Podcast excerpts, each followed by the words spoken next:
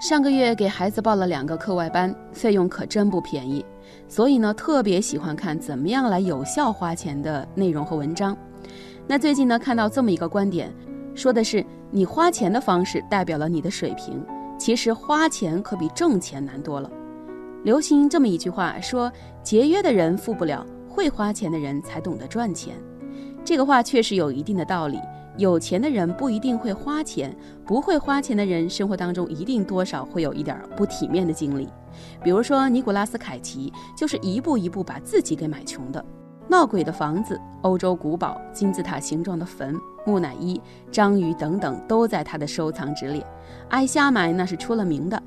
还有一次，他花了近三十万美元买了一幅恐龙的骨架，结果发现是失窃文物，不得不上交给国家。投资上的失败让他不计质量的接片，以此来弥补资金上的漏洞。拍戏劳模的称号多少显得有些讽刺。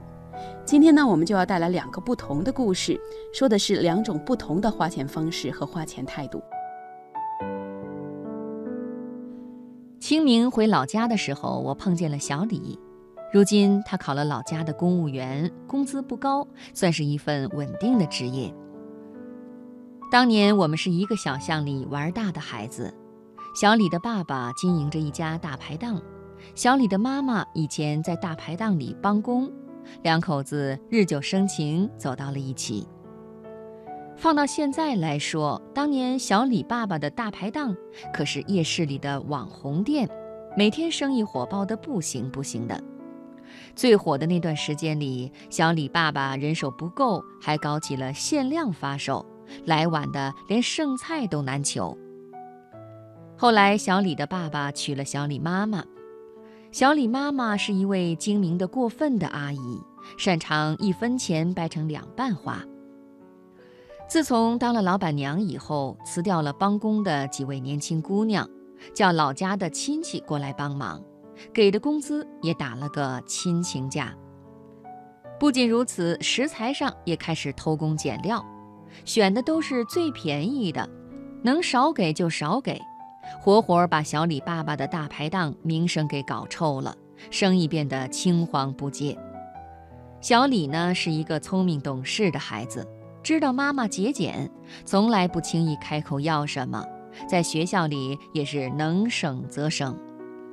高中的时候，我们一起到市区上中学，学校是封闭式管理。只有周三下午和周末是开放日，那个时候家长们都会带着各种好吃的来看孩子，却很少见到小李的爸爸妈妈来。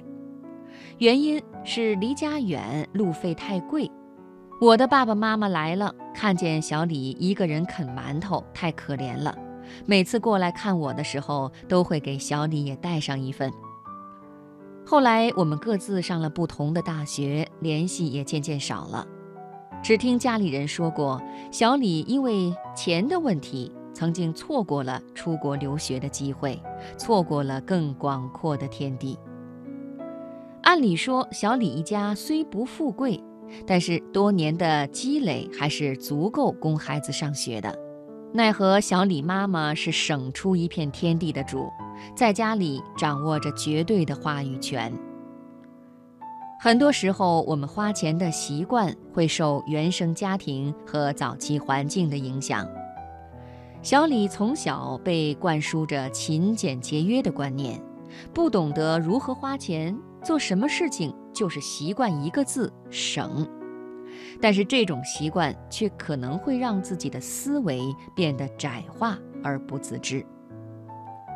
我认识的另外一位小姐姐瑶瑶，也是一位精明的主，但是她却能够把日子过得有声有色。和小李的妈妈不同，瑶瑶的精明有益无害，她的钱基本都花在刀刃上。她不会像大多数女生一样，为了品牌打折而冲动消费，买的衣服基本上都是不错的一些经典款。巧妙的心思也都放在装饰上的细节中。在瑶瑶看来，并不是大家都说好的东西就得跟着买，但是只要自己喜欢并且负担得起，符合自身薪资阶层、符合自己的气质特点，就不能为了节省一点钱而错过。同为女生，瑶瑶也爱美，可她却没有花太多的钱在服饰、包包上，而是请了一位健身教练，在专业的指导下养成健身习惯。瑶瑶的饮食和作息也都有了很大的改善，不仅身材变好了，整个人的精神气质也都得到了提升，不管穿什么都显得好看。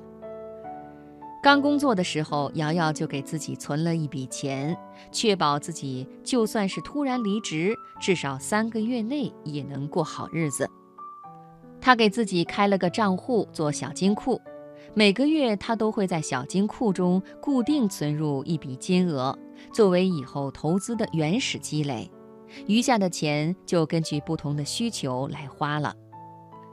和瑶瑶出门逛街的时候，他都会放开手脚买买买。但是仔细一看，别人都是买衣服、鞋子和包包，瑶瑶买的则是生活用品居多，并不是她已成家室的缘故。而是对他而言，提高生活质量，并不止于别人看得见的外表。同样的钱，他宁可花在买一个好床垫上，也不会去重复购买衣服。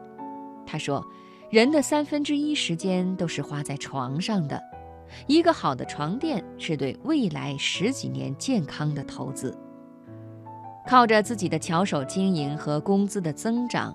瑶瑶成了朋友圈里的小富婆，她不再把钱存到银行里，而是研究起了理财投资。当别人还在犹豫是否放弃市区的小房子，而选择郊区的一套房的时候，他一咬牙贷款买了市中心的房子。如今，那个地段租金早已水涨船高。在花钱这件事儿上，瑶瑶从不跟风。